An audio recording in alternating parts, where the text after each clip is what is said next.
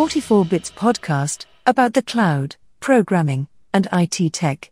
안녕하세요. 44비츠 팟캐스트 110번째 시작하겠습니다. 이렇게 하는 거 맞죠? 와, 오늘도 너굴님이 안 계셔가지고 저희가 후원은 못 읽어드리는데 좀 이따 오시면 늦게라도 꼭 읽어드리도록 하겠습니다. 저희가 110화 보니까 좀 어, 진짜 오래 했구나 이 느낌 드는 것 같아요. 1년이 52주인데 2년을 거의 풀로 코로나 때문에 잘 못했는데도 그리고 오늘은 좀 특이하게 시작했는데 저희가 클럽하우스에도 지금 방을 만들어서 동시에 송출해보고 있어요. 저희도 이게 어떻게 될지는 모르겠는데 한번 테스트 겸 해보고 있고 지금 54분이나 들어주고 계시네요. 네. 그래서 챗 어, 그쵸. 그래서 클럽하우스에서 들으시는 분들은 혹시 저희한테 뭔가 궁금한 게 있으면 저희가 방송 중에는 이게 손 들어도 못 올려드리니까 끝나고는 올려드릴 수 있을 것 같은데 어, 궁금하신 게 있으면 유튜브 채널에 오셔가지고 음, 질문 남겨주시면 좋겠습니다. 지금 원래 저희가 유튜브 라이브를 해도, 이거 지금 올리지도 거의 못하고 있긴 한데, 한 10명에서 20명 정도? 정도 들어주셨던 것 같은데, 어, 클럽하우스 인기가 진짜 느껴지는 것 같아요. 물론, 유튜브에선 저희가 너무 마이너라서 그렇죠. 그런 것도 있지만, 그러면 오늘은 어쨌든 저희가 이제 오늘 아까 시작 전에 말한 게 우리가 개발 채널인데 개발 이야기 너무 안 하고 IT 이야기만 하는 것 같다 해서 그 와중에 그래서 저희가 아웃사이더님을 급하게 초청했습니다. 네. 안녕하세요. 어, 네, 그쵸. 안녕하세요. 네, 종종 나왔는데 아웃사이더입니다. 네, 지금 사실 아웃사이더님도 방금 클럽하우스에서 섭외를 했죠. 아, 저희가 준비방 만들어서 잠시 준비하면서 얘기하고 있었는데, 같이 들어와 주셔가지고, 어, 네, 초대를 했습니다. 그 얘기부터 하실 건가요? 근데 그게 낫지 않을까요? 바로 이야기해 주실 수 있나요? 엘라스틱 서치 이야기? 어, 네, 할 수는 있죠. 뭐, 글 쓴 지 얼마 되지 않아서, 네, 네, 할 수는 있고요. 네. 뭐, 아마 이게 네, 한번 말씀하세요. 정리를 해주시면 좋을 것 같아요. 네, 아, 모르시는 상황- 분도 많을 것 같아서. 네, 그쵸. 상황 정리부터 하면, 뭐, 모르실 수도 있죠. 그렇게 엄청, 아는 사람만 알고, 모르는 사람은 크게 관심 없는 이슈일 수 있어서, 어, 1월에 본격적으로 다시 붙었는데, 어, 이거를 흘러 흘러 가면, 엘라스틱, 그러니까 엘라스틱 서치와 이제 키바나, 여기를 운영하는 이 회사가 이제 엘라스틱이죠. 아, 엘라스틱이죠. 네. 엘라스틱은 지금 상장했죠? 엘라스틱이. 네, 상장 회사입니다. 네, 상장사인데 이게 뭐 루신 기반에서 뭐 검색 만들고 막 하면서 발전해서 엘라스터치까지 온 건데 어 여기도 이제 회사니까 X-Pack이라는 상용 확장팩이 있어요. 확장팩이 있고 이제 그거를 그거가 언제부터 그렇게 된지 모르지만 Elasticsearch 오픈 소스에 어 같은 저장소의 폴더로 어 공개되어 있었던 것 같고 2018년 2월에 블로그를 쓰면서 원래는 다 그렇지 않았는데 그때 넣으면서 그랬을 것 같아요. 상용 소스니까. Elastic 라이센스라는 거를 적용한다고 발표를 했어요. 그러니까 엘라스서치는 그러니까 2018년이면 지금 오래됐죠. 3년. 네. 엘라스서치는 아파치 2.0 기반인데 어, 상용 기능인 여기 뭐 보안이랑 뭐 모니터링이랑 막 이런 여러 기능들이 수많은 기능들이 있어요. 추가 기능들. 이거는 이제 특정 폴더만 Elastic 이란 라이센스를 적용한다라고 공지를 하고 그러고 한 1년쯤 지나서 아마존이 아마존은 아마존은 아마존의 Elasticsearch 서비스가 있고 여태까지 밝혀진 사항에 의하면 이 Elastic 서비스는 Elastic과 협의 협약해서 한 게 아니라 아마존이 자체적으로 운영하는 SaaS죠. 네. 그 그걸 운영하는 AWS에서 2019년에 어, Open Distro for Elasticsearch라는 거를 어, 공개를 했어요. 여기에는 어, 모든 기능이 다 있는 건 아니지만 X-Pack을 겨냥한 것처럼 X-Pack에 있는 뭐 인증 기능 이런 것들이 들어가 있고 그거를 무료로 풀었어요. 얘네가 AWS가 이 얘기에 대해서는 어, Standard Out 39화를 보시면 그때 그때 맞아, 맞아, 조금 기억납니다. 조금 얘기를 나눴었어요. 네, 이것도 1년도 더된 얘기인데 39화 하니까 되게 옛날이네요. 맞아요. 저 일주일에 한 번씩 하니까. 그때 얘기를 좀 나눴었고요. 어, 그러고 한 지금 1년도 더 지났죠. 그리고 이제 지난달 1월에 엘라스틱이 글을 다시 썼어요. 옛날 글과 똑같은 제목을 가, 가져와서 파트 2라는 제목으로 지금 엘라스틱 최신 버전이 7.10인데 7.11부터는 어, 아파치 라이센스가 아니라 SSPL Server Side Public License라는 거를 어, 적용하고 X-Pack은 예전과 동일하게 Elastic 그러니까 dual 라이센스죠. 옛날 옛날에도 dual 라이센스였는데 이제 S, Apache를 빼고 SSPL을 적용한다고 이제 발표를 갑자기 공지를 합니다. 공지를 하고 그 글에서 이제 AWS가 어 그러니까 AWS의 엘라스 서비스를 얘기하는 거죠. 오픈소스 커뮤니티에 기여는 전혀 하지 않고 이득만 취하고 있다고 비난을 막 공격적으로 하, 하면서 이 발표를 합니다. 발표를 하게 되고요. SSPL에 대해서 좀 설명드리면 이건 MongoDB가 만들었어요. MongoDB도 똑같은 이슈가 있었던 거예요. AWS만 아니라 클라우드 provider랑 어, 자기네도 hosting 해야 되는데 아트, Atlas인가요? 네. 자기네 네, 호스팅 해야 네. 되는데 아마존에는 도큐먼트 DB라는 이제 API 호환 그 DB가 있죠. 몽고DB랑 호환되는 한때 몽고DB가 엄청 인기 있을 때 참고로 몽고DB도 상장사입니다. 네. 몽고DB가 이제 그거를 걔네가 못하게 막으려고 만든 SSPL이라는 라이센스고요. 그걸 얘네가 쓰고 있는 거고 이거를 이제 엘라스틱이 도입하게 된 거죠. 네, 도입하게 됐고 그러고 나서 한 1, 2주 금방 대응 나온 것 같아요. AWS에서 또 블로그에 글을 올리면서 어 Elastic이 오픈소스를 망치고 있다. 우리가 진정한 오픈소스를 하마 해서 음. 아파치 2.0으로 공개된 엘라스서치를 우리가 fork해서 조만간 바로 공개할게 라고 대응이 나섰어요. 그리고 우리는 커뮤니티에 기여하고 있다. upstream에도 우리 commit 올리고 있고 PR 올리고 있다. 라면서 이제 꽤 강한 대응이죠. 강한 대응으로 나왔고 요 둘이 싸우는 와중에 이제 Open Source Initiative 보통 성당과 시장으로 유명한 그 에릭 레이먼드로 시작된 Open Source Initiative가 지금 우리가 보통 말하는 일반 동사, 일반 명사 같은 오픈 소스라는 거를 걔네가 정의하고 있고, 걔네가 인정한 라이센스들이 있거든요. MIT, Apache, 뭐, AGPL, 뭐, 수많은 라이센스, 우리가 보는 라이센스를 얘네가 관장하고 있는데, S, MongoDB가 SSPL을 OSI에 승인받으려고 제출했다가, 어, 지적받으면서 철수했어요. 그러니까 회수했어요. 그 제안했던 거를 하고, 요 사건이 커지니까 그런지 Open Source Initiative에서 블로그 글을 써서 SSPL은 오픈소스 아니니까 Elastic은 소스를 공개했다고 하더라도 오픈소스라는 말 쓰지 마 라는 식으로 이제 강하게 나왔죠. 그래서 제가 알기로는 Elastic도 원래는 오픈소스 오픈소스 이런 말을 쓰다가 다 지우고 뭐 free and open 이런 식으로 용어를 바꿔서 다 수정한 걸로 알고 있어요. 그래서 지금 현재 상황 공식적으로는 어, Elastic은 이제 오픈소스가 더 이상 7.11부터는 아니게 된 상황이 지금 상황입니다. 어, 근데 잠깐, 잠깐, 잠깐, 저 아까 좀 놓친 것 같은데, SSPL이 네. 그 MongoDB가 만든 라이센스잖아요. 네네. 근데 이거에 대해서 오픈소스가 아니다 기다라는 해석은 왜 갑자기 나온 거예요? 이게 원래 있었던 라이센스 같아서.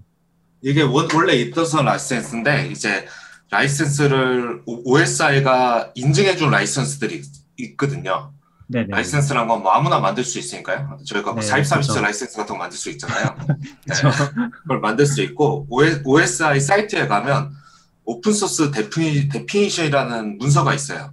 거기에 네. 이제 조항이 있는데 요거를 다 지켜야 오픈소스인 거고 그거를 이제 승인해 주는 것 같아요. 네, 음. 승인 절차까지는 잘 모르겠는데 그래서 몇 년 전에 몇 년 전까지 모르 언제인지 모르는데 SS MongoDB가 제출을 했고 거기서 이제 문제 있다고 이제 커뮤니티도 많은 사람들이 지적을 하고 어, 여기에 좀 많은 이견들이 있는 것 같아요. 저도 뭐 이게. 법적 상황이니까 자세히는 모르는데 어, 많은 의견이 있어서 사실은 MongoDB가 다시 철수했어요. 그러니까 OSI가 거절하기 전에 MongoDB가 제출했던 거를 철회한 상황이고요.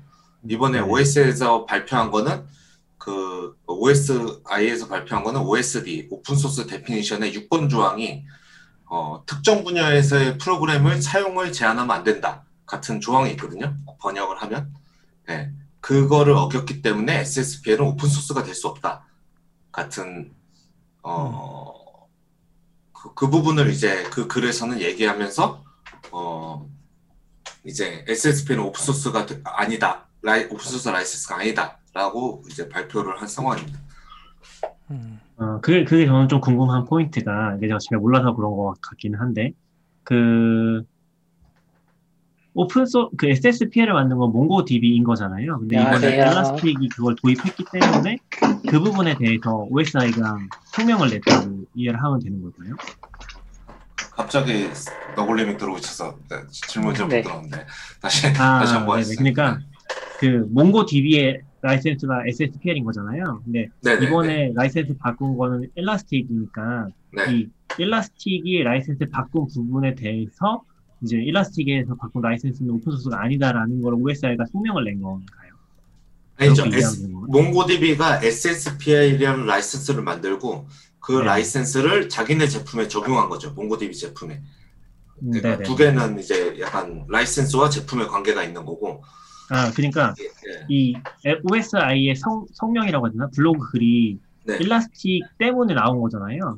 네, 그런 거. 딱 타이밍이랑 모든 상황이 그렇죠. 네, 그래서 이게 바, 바꾸는 거에 대해서 성명을 낸 거라고 이해를 하면 되는 거겠죠? 바꾸는 바꾸는 거 자체에 대해서 구체적으로 막 뭐라고 한 것 같진 않고요. 바꾸는 거는 네. 뭐, 뭐 자기네 마음이니까. 네. 근데 SSPL은 오픈 소스 아닌데 너희 왜 오픈 소스라고 자꾸 말해? 같은 음, 을 적용해 말했다고 저는 느꼈어요. 그렇죠. 그러니까 오픈 소스란 이름을 쓰지 말라는 거죠. 네, 기본적으로 Elastic이 계속 자기네 제품 다 오픈 소스라는 그 표현이 뭐 사이트나 어디 다 들어가 있으니까 네. 그러니까 네, 이해했습니다. 아, 아, 아파치 때까지는 니네 오픈 소스였는데 SSPL 하면 이거는 아니야. 오픈 소스라고 하지 마라고 이제 한 거로 전 이해했습니다. 네. 아, 근데 저 궁금한 게 이제 이 포인트에서 이해를 계속 못 하고 있는 게 SSPL 라이센스가 도대체 제약하는 게 정확히 뭐예요? 클라우드에서 쓰지 말라요? 아니면 서버 띄울 때 우리한테 허락을 받아라예요? 그게 제가 뭐 이게 라이센스니까 모든 문장을 막 세밀하게 보진 않았는데요. 결국 문제되는 사항만 중심으로 보면요. 어, SSPL이 적용됐을 때 이거를 가져다가 사스로 운영할 때 SaaS로 운영하려면 Elas 소스만 있, 있지 않잖아요.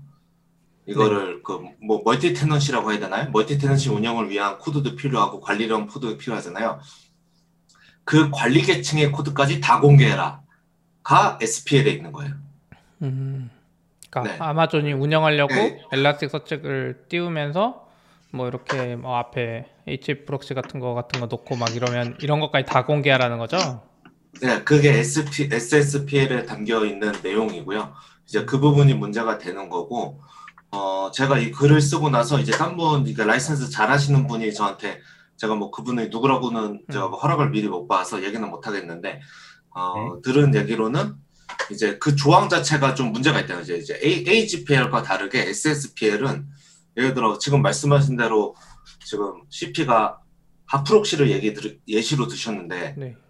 제가 하프록시 갖다가 구축했으면 하프록시는 내게 아니잖아요.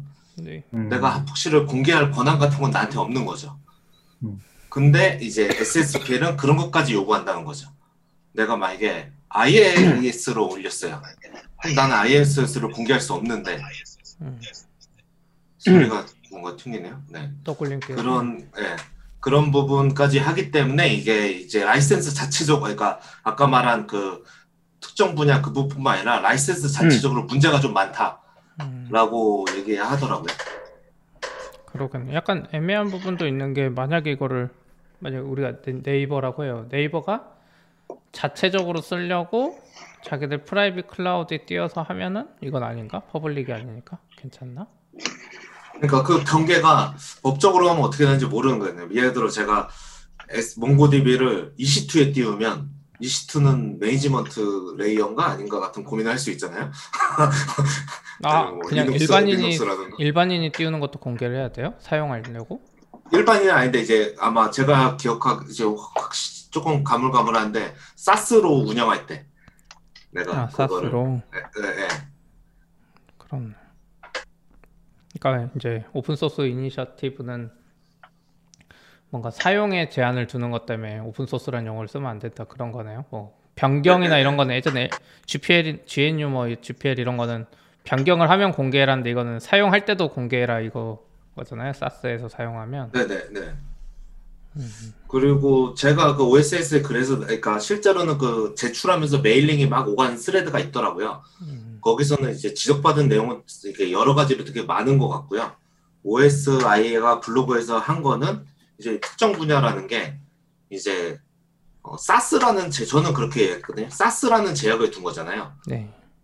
다르게 사, 이렇게 사용 A로 사용한 사람과 B라는 사용 사람 중에 이렇게 뭔가 제한을 나눈 거잖아요. 네. 그게 좀 문제가 되지 않았나라는 생각은 했어요. 그리고 그 구분 자체가 너무 애매한 게 구구, 그러니까 아마존이 만약에 내부 사용용으로 자기들 SaaS에 올려서 자기 내부에서만 쓰면 이거는 SaaS인가 아닌가 이런 게 좀 궁금하긴 하네요. 저뭐 라이센스 결국 다 법정 가봐야 될 것 같긴 하지만요. 음. 그렇군요. 아무튼 상황만 요약 요약만 하면 이제 그, 사, 그 상황인 거죠 지금. 그렇네요. 이게 참 어려운 것 같기는 해요. 또 뭐 이야기해 주실 게 있나요? 그 Clubhouse에 방도 만들어서 여러분들 이야기 많이 들으셨잖아요. 아, 네.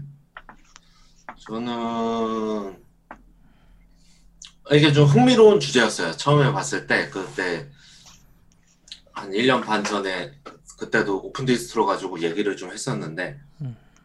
음, 계속 쓰고 싶었는데 글을 이게 좀 어렵더라고요. 이게 누가 만든 거지? 음. 예를 들어 오픈 소스 라이센스를 썼는데 그걸 내가 갖다가 썼는데 어? 너 이렇게 갖다 쓰면 안 되지 라고 하는 것도 이상한 것 같고 어, 얘가 제가 만약에 창업을 했는데 제가 오픈소스 Elastic을 갖다가 검색을 구축했어요. 음. 그렇다고 제가 Elastic에 뭐 한 거 아무것도 없잖아요. 솔직히 이슈 하나도 안 올렸을 수도 있는데 음. 네. 그렇다고 제가 못 쓰는 거 아니잖아요. 근데 왜 애들 쓰면 안 되지? 이게 오픈소스에 맞나 안 맞나 같은 생각을 계속 하고 있었고요. 그러면서 이걸 어떻게 정리하는 게 정말 옳은가 아니면 그러니까 정답은 없겠죠. 근데 저는 어떻게 생각하는 게 좋을까 같은 생각을 많이 계속 했었고요. 좀 그 주제가 어려워서 못 쓰다가 이번에 다시 이슈가 터지면서 이젠 써야 되겠다 해서 이제 글을 좀 쓰기 시작했고 그러다가 다른 사람은 어떻게 생각하지? 라는 생각을 해서 마침 클럽하우스가 떠서 클럽하우스에 방을 만들어서 이제 이 주제를 논의를 해봤죠. 근데 이제 open source 많이 잘 알고 관심 있으신 분들도 들어오고, 예. 뭐, 라이센스 쪽으로 업무를 하시는 분도, open source 라이센스 쪽으로 하시는 분도 들어와서, 어, 저도, 아, 그런 면모도 있겠구나, 뭐 이런 부분을 많이, 어, 배웠던 것 같아요. 그래가지고 그런 걸 가지고 좀 정리해서 얼마, 며칠 전에 글을 올렸고요. 네. 좀 저도 그방 아, 네. 클럽하우스 들어가서 많이 배웠던 것 같아요. 누가 이야기하셨는데 방금? 아, 네, 제가 얘기했었는데, 네, 지금 이 스토리의 풀 버전은, 네, 아웃사이더님, 어, 블로그에 올라와 있어서, 제가 링크를 드릴 수가 없네요. 링크를 드릴 수는 없지만, 네네. 아웃사이더 블로그라고 구글에 검색하시면 제일 위에 나옵니다. 네네. 거기서 한번 읽어보실 수 있을 것 같고, 어, 또 재밌는 주제였던 것 같아요. 뭐, 저도 제가, 이게 항상 단서가 붙는 것 같은데, 이 라이센스 부분이 쉽진 않은 것 같아서, 저희도 보통 open source 쓸 때 그런 부분들을 뭐 아주 깊게 확인하고 쓰진 않잖아요. 그러니까, GPL 같은 경우는 좀 민감해서 기본적으로 최근에는 많이 안 쓰이는 것 같은데, MIT나 이런 것들은 뭐 제약 사항이 아주 크진 않아서, 뭐, 지금 말씀하신 SSPL이나 저희가 해당 사항은 없을 것 같긴 하지만 뭐 SSPL이나 보통 AGPL이나 GPL 같은 게 굉장히 센 라이센스 라서 그런 거 조심하는 거 외에는 조심한다고 표현하면 좀 이상하지만 어 저도 최근에는 크게 신경 써보진 않았던 것 같거든요. 그게 요즘 좀 재밌었던 것 요즘. 세상에 사셔서 신경 안 쓰신 것 같아요. 그 GPL이랑 막 GNU랑 MIT 라이센스 나올 때 한참 그때 네네. 이슈가 많이 됐던 시절에는 회사에서도 라이센스 쓰는 거 다 조사하고 음, 음. 이야기하고 써야 되고 함부로 쓰면 안 되고 그러니까 뭔가 애매하다 싶으면 쓰지 말라 그랬어요. 그러니까 그쵸, 지금도 네, 만약에. SSPL이 나왔는데 이게 SaaS? 그럼 우리가 SaaS 비슷한 걸 내부 SaaS 하면 이게 SaaS인지 아닌지 애매하다 그럼 쓰지 말라 이런 게 될 수도 있어요. 한 몇 년 동안은 이게 자리 잡기 전까지는. 저 그리고 저는 한참 동안 봤을 때도 이제 보통 저희가 보통 만든 게 이제 server side 프로그램이니까 솔직히 갖다 써도 들킬 일이 없잖아요. front 코드 아닌 다음에. 그렇게 하고 네, 네. 그리고 네, 네. 사용에 제한하는 적은 없었잖아요. 수정하는 것 때문에 그랬지. 네, 그렇죠. 네. 그렇게 하고 저는 좀 아, 흥미롭다 느낀 건 약간 모바일 앱들이 뜨면서 음. 모바일에 이제 세팅 같은 거 들어가면 거기 라이센스 명시해서 적어 놓잖아요. open source. 맞아요. 네. 서버 때는 그런 작업을 안 하고 있었는데 앱들이 음. 유행하기 시작하니까 다시 그런 작업이 시작되더라고요. 음. 그런 것도 좀 재밌긴 했어요. 맞아. 그, 그런 비대칭이 좀 있긴 하죠. 아마 서버 쪽에는 결국에는 뭐 copyright를 밝히는 source code에 대해서 발, 밝혀야 되는 부분이 있는 걸로 알고 있긴 한데, 근데 그거를 뭐 서- 웹사이트 상에 표시해야 된다는 의무가 있는지 없는지 좀 불명한 것 같긴 한 것 같아요. 음. 앱 쪽도 원래 그게 딱히 있지는 않은데 제 네, 생각에 네. 모바일 앱 쪽이 그거를 많이 밝히는 이유가 제가 생각했을 때는 막 앱이 나왔을 때 UI 라이브러리나 이런 것들이 진짜 많고 도움이 많이 됐어요. 그러니까 서버 backend 서버보다 라이센스 쓰는 종류가 좀 어마어마하게 많아요. 그래서 어 약간 뭔가 고맙다는 의미로 한 것도 있지 않나? 저도 iOS나 안드로이드 만들 때 보면 그 라이센스 표기하는 그 open source 라이브러리가 또 있어요. UI 편하게 보여주는 내가 git 갖다 끌어다 쓴 걸 막 보여주는데 서버에서는 우리가 open source 쓴다고 하는 게 그냥 뭐 Rails면 Rails 서버 그리고 gem 몇 개, 라이브러리 몇 개가 네, 그쵸. 네. 끝이고 오래된 라이브러리들이고 막 이러니까 그거를 또 공개할 장소도 마땅치 않고 API인데 화면에 보여줄 방법도 없고 이래서 그런 게 아닌가? 어, 맞아요. 그러니까 뭐 Rails 같은 경우도 MIT 라이센스에 속하잖아요. 근데 사실 뭐 우리가 어떤 사이트가 Rails로 만들어졌는지 아닌지 판단할 수 있는 방법이 거의 없잖아요. 물론 Rails 개발자라면 뭐 강제로 오류를 내본다든지 하면서 유추하거나 그런 케이스들이 있기는 한데 뭐 그거를 밝힌 밝히도록 돼 있지는 않은 것 같기는 해요. 실제로 뭐 되게 큰 서비스 중에서도 뭐 뻔하게 알려져 있지만 그게 웹사이트에 적혀 있거나 하진 않거든요. 그러니까 실제로 웹사이트 웹사이트나 웹 서비스들이 어떤 서버로 운영되는지 파악할 수 있는 방법은 거의 없죠. 네네. 근데 저는 좀 궁금했던 포인트, 아, 그러니까 저는 이게 약간, 어, AGPL도 비슷한 라이센스 아닌가라는 생각도 들었었는데, 그 부분에 대해서 뭐 자세한 얘기 해주실 수 있는 포인트가 있나요? 저도 내용 자체에 대해서 깊게는 몰라서. 자세히까지는 모르고요. 그때도 얘기가 나왔어요. 왜 음. AGPL을 안 쓰고 SSPL을 썼지? 같은 얘기들이. 근데 이제 그 엘라스틱이 왜 그런 선택을 했는지는 아무도 모르죠. 그 내가. 그런 얘기를 하지 않았으니까. 근데 거기서 이제 어, 좀 오픈소스 라이센스 잘 하시는 분이 어, AGPL을 쓰면 관련 코드를 다 공개해야 된대요. 그러니까 제가 만약에 그러니까 Rails가 만약에 AGPL이에요. 아, 네네. 그래서 내가 클럽하우스를 만들면 클럽하우스를 공개해야 되는 거죠. 음, 그러니까 뭐 음. 그러니까 퉁, 퉁쳐요. 아주 정확하진 않아요. 근데 느낌으로는 그렇게 되니까 월- 원래 약간 이렇게 제가 개인적으로 생각하기에 옛날 GPL 계열, 그러니까 네, 맞아요, 맞아요. 네. 네, Free Software Foundation에서 했던 건 라이센스들은 대부분의 전염성이 되게 강하고 갖다 네. 쓰기 시작하면 다 오픈소스가 되잖아요.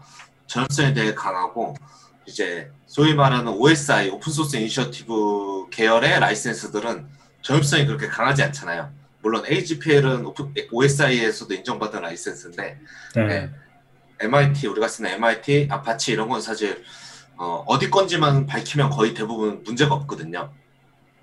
네, 그런 차이가 좀 있는데 이제 AGPL은 저쪽에서 아무래도 발전돼서 와서 그런지 그런 식으로 되다 보니까 실제로 아 이게 제가 그 세부상을 파악해 보지 않는데 실제로 그렇다면 회사에서 쓰기는 되게 부담스러운 라이센스가 되는 거죠. 음. 네. 그러니까 몽고, 그러니까 그 일라스틱에서도 자기네가 도입했을 때 자기네한테도 부담이 되는 포인트들이 있을 거라는 얘기라고 이해하면 될까요? 저는 좀 그렇게 받아들였어요. 그러니까 그런 판단을 하지 않았을까라는 추측을 하는 거죠. 모르겠어요. 음. 엘라스틱을 설치해 놓고 내가 API를 검색을 띄르면 이것도 내가 공개 책임이 있는지는 잘 모르겠지만 어쨌거나 사용자한테는 제약이 커지겠죠. 일단 엘라스틱을 갖다 쓰는 사람들. 엘라스틱을 갖다가 수정해서 쓰는 사람들도 많을 거잖아요. 그렇죠. 네. 네. 네, 이제 그런 부분 때문이지 않을까 같은 상상을 해봤고요.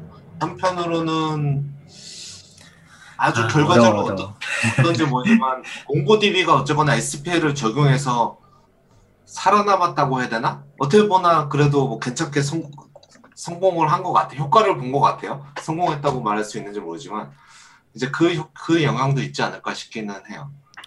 근데 뭐 이제 몽, 몽고DB 이야기하셔서 저희 회사에서 이제 겪은 거 생각하면 그게 살아남은 건가? 그런 생각은 좀 들긴 해요. 살아남긴 했죠. 그러니까 약간 좀비 기업처럼 되고 갈 돼갈 수도 있다. 그러니까 아마존이 몽고DB를 포크하지는 않았어요. 그러고 보면 API 새로 만들었지. 그게 그게 그것 때문이겠죠. 네. 그렇죠. 몽고DB 라이센스를 포크를 못 하는 건가? 근데 그것도 뭐 사실은 아주 넓게 보면 이슈가 있을 수 있는데 왜냐면은 그 오라클이랑 구글이랑 한참 싸웠던 것도 API 인터페이스에 대한 부분에 대해서 싸웠었잖아요. 그러니까 뭐 그것도 뭐 라이센스 문제 어, 어디까지 걸릴지는 모르겠는데 뭐 일단 아마존에서 나온 나온 그러니까 AWS의 DocumentDB라는 서비스가 managed MongoDB 서비스라고 할 수 있는데 실질적으로는 음. 그게 내부 구현은 어, 아마존이 직접 한 걸로 알고 있고 인터페이스만 몽고DB 특정 버전이랑 똑같이 다 맞춰버린 제품이거든요. 맞아요. 근데 아직 기능은 많이 부족한 것 같고 몽고DB보다 네. 직접 만들다 보니까 근데 결국 누가 어떤 게 더 좋아서 어떤 걸 쓰느냐의 선택인데 저희 같은 경우도 도큐먼트 DB가 있었고 아틀라스가 있었고 직접 설치하는 게 있었는데 Document는 기능이 부족하다고 해서 바로 빠 선택지에서 제외됐던 거고 네. Atlas를 쓰는데 아 이걸 잘 모르겠어요. 애들이 그러니까 진짜 뭐 클라우드에서 운영을 잘하나? 네, 그 시피님 얘기는 이제 MongoDB가 뭐 AWS나 이런 쪽이랑 비교를 했을 때 음. 클라우드 서비스로서 운영을 잘하느냐 하는 문제를 얘기하시는 그쵸. 거죠. 코드는 잘 짰는데 운영 경험이 있어야지 그걸 선택받는 거지 라이센스 때문에 선택하는 건 아니잖아요. 저희만 해도 지금 직접 설치하려고 하시는 분이 있는 이유가 특정 시간에 막 CPU가 툭툭 튀는데 이거에 대한 정확한 원인 파악과 이런 걸 해야 되는데 이게 DB를 만드는 기술하고는 약간 다르잖아요. 클라우드 우리도 운영해 보면 막 네트워크 이슈 생기고 뭐 이런저런 이슈가 계속 생기는데 그러니까 저희가 겪은 이슈 뭐 간단히만 공유해 보면은 뭐 저희가 그쪽 답변까지 공개를 할 수 없을 것 같긴 한데 그러니까 표면적으로 보면은 아틀라스에서 몽고DB를 쓰고 있는데 이게 작은 인스턴스긴 해요. 근데 보면은 한 15분마다 한 번씩 CPU가 엄청 튀거든요. 거의 요청이 전혀 없는데도 한 15% 20% 튀는데 한 20초간 그게 지연이 되고 실제 그 시간 동안에 쿼리가 날아가면은 느려지는 걸로 파악을 하고 있거든요. 근데 그게 약간 뭐 업체 쪽에서 놓은 이슈로 파악을 하고 있는 것 같고, 근데 실제로 그렇게 됐을 때 정말 서비스에서 문제없이 쓸 수 있을까 하는 문- 그런 의문을 가지고 있는 것 같아요. 물론 무시하고 쓸 수 있겠지만 그런 케이스가 좀 있었긴 했어요. 네, 그래서 그런 경우에 우리는 이제 직접 설치하는 옵션을 가지고 가는데 음, 그러면 몽고DB는 돈 못 버는 거 똑같고 AWS는 그냥 EC2에 돈 버는 거고 이게 어, 몽고DB한테 진짜 좋은 건가? MongoDB는 클라우드 사업 결국 돈 투자는 투자대로 하고 음, 더 망하는 길로 갈 수도 있지 않나 이런 생각도 들어요. Elastic도 마찬가지인데 Elastic도 저는 이제 엘- 라이센스를 무기로 해서 이제 성공할 수도 있는데 그거는 제품이나 그 서비스를 잘 만든다는 전제가 있어야 되는 것 같아요. 그러니까 이제는 라이센스 싸움을 지나서 적어도 두 회사는 서비스로 이제 싸워야 되는데 어, 아마존이 엄청 유리한 위치는 맞는 것 같아요. 왜냐면 몽고DB랑 다르게 이건 포크를 떴잖아요. 특정 버전에서 음, 기능이 똑같잖아요. 엘라스틱이랑 지금 엘라스틱이 그동안 투자한 노력을 거의 공짜로 가져가는 건데 이 상황에서 누가 더 개선을 빨리 시킬 수 있을 거냐 엘라스틱 서치를 그러면 아마존 같은 경우는 엘라스틱 서치를 진짜 검색 엔진으로만 써요. 왜냐면 그 모니, Elastic 회사가 요즘에 클라우드에서 막 밀고 있는 APM이나 뭐 이런 것들 AWS 안 하잖아요.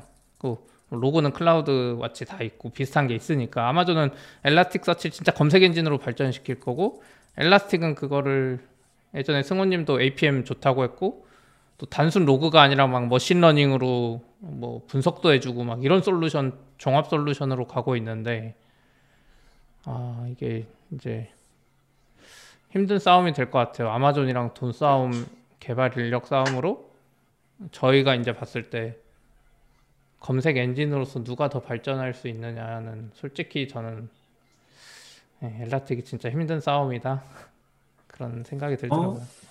저는 뭐 반반이긴 한데 뭐 일라스틱 서치 서비스라는 AWS 서비스 경험이 그렇게 좋진 않았어서 아. 잘은 모르겠긴 합니다.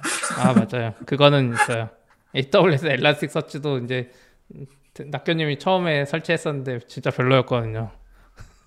네, 일단 서비스에 대한 뭐 약간 managed 서비스의 좋은 점일 수도 있긴 한데 일단 너무 그 반응이 느린 서비스인데 진행 상황을 알 수 없는 포인트가 좀 있었고 노드 추가나 삭제할 때 좀 잘 안 되는 상황이 stuck된 것 같은데 응답이 계속 없었던 케이스라든지 그리고 이제 결정적으로 일라 서치 쓰면은 형태소 분석기 같은 걸 정말 많이 쓰잖아요. 거의 거의 다들 쓰시는 것 같은데 그런 게 안 돼요. 아마 그 일라 서치 음. 서비스에서는 사전 업데이트가 막 안 됐고 사전 업데이트 파일로 못 하고 막 REST로 보내야 되고 이런 거 있었죠. 맞아요.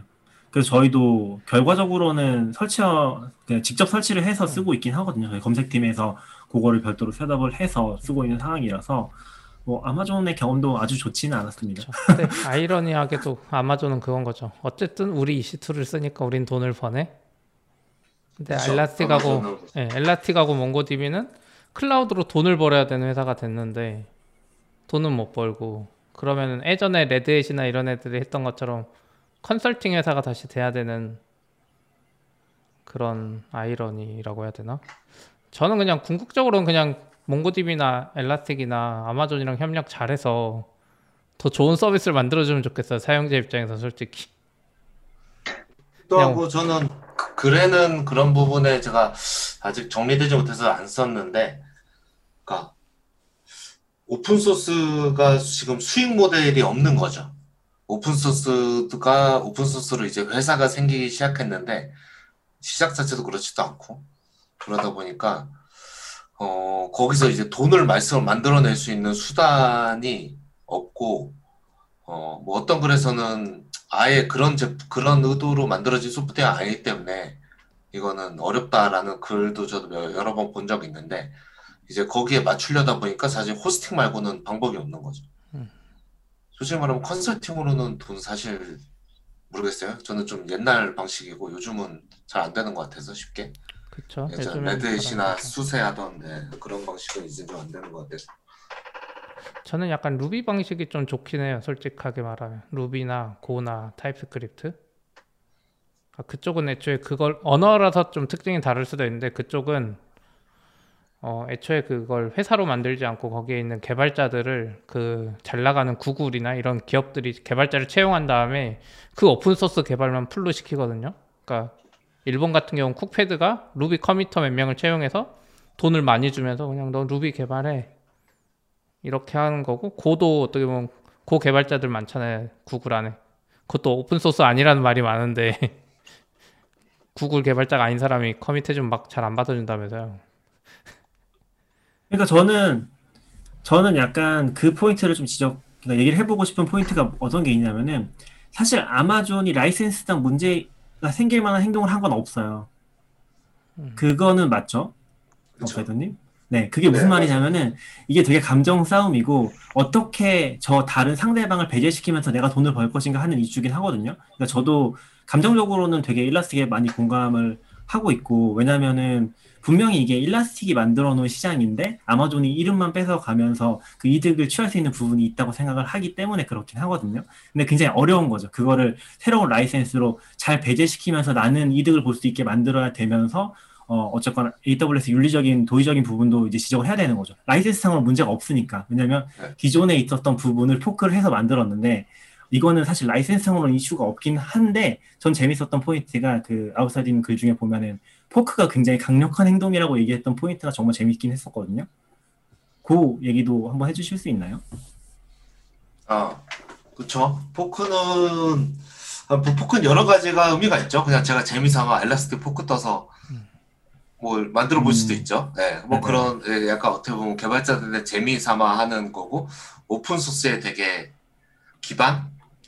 기반이 되는 그, 우리가, 그러니까 우리 거라는, 그러니까 누구나 가져다 쓰고 뭐 어떻게 해도 돼라는 그게 담겨 있다고 생각하는데, 이게 약간은 문제가 될 때는 이제 제지 용어로 계속 쓰이는 거죠. 니네가 이거를 소유권을 누가 그게 회사든 개인이든 소유권을 주장하려고 하면 어 그래? 그러면 그 푸크터 살게 라고 하거나 아니면 그 원래 메인테이너나 창시자가 더 이상 관심이 없어져서 그걸 운영을 안 해요. 이제 더 이상 저장소에 안 와요.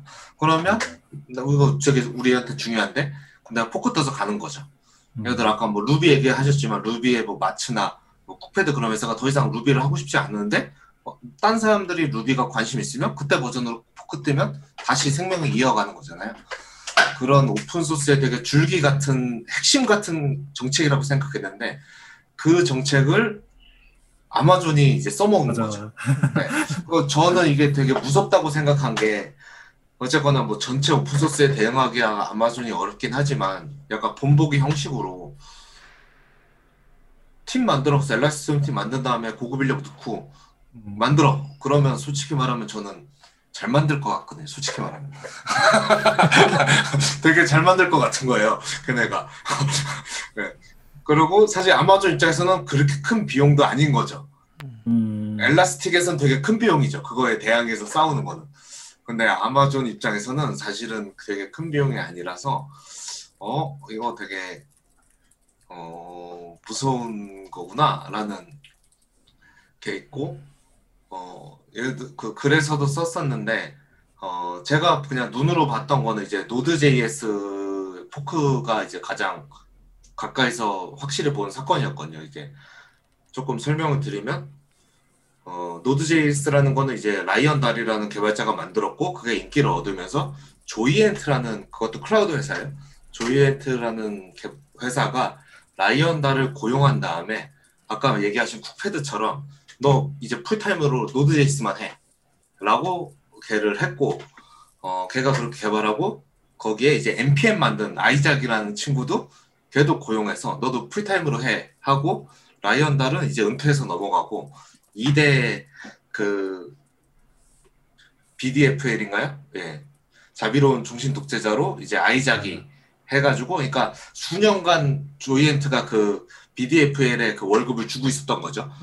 그렇게 해서 이제 Node.js가 되게 친했는데 3대로 되면서 저는 사실 core 개발자는 잘 모르는데 3대가 딱 등장했을 때 원래 Ryan Dahl하고 Isaac은 Node 커뮤니티는 다 아는 사람이었죠.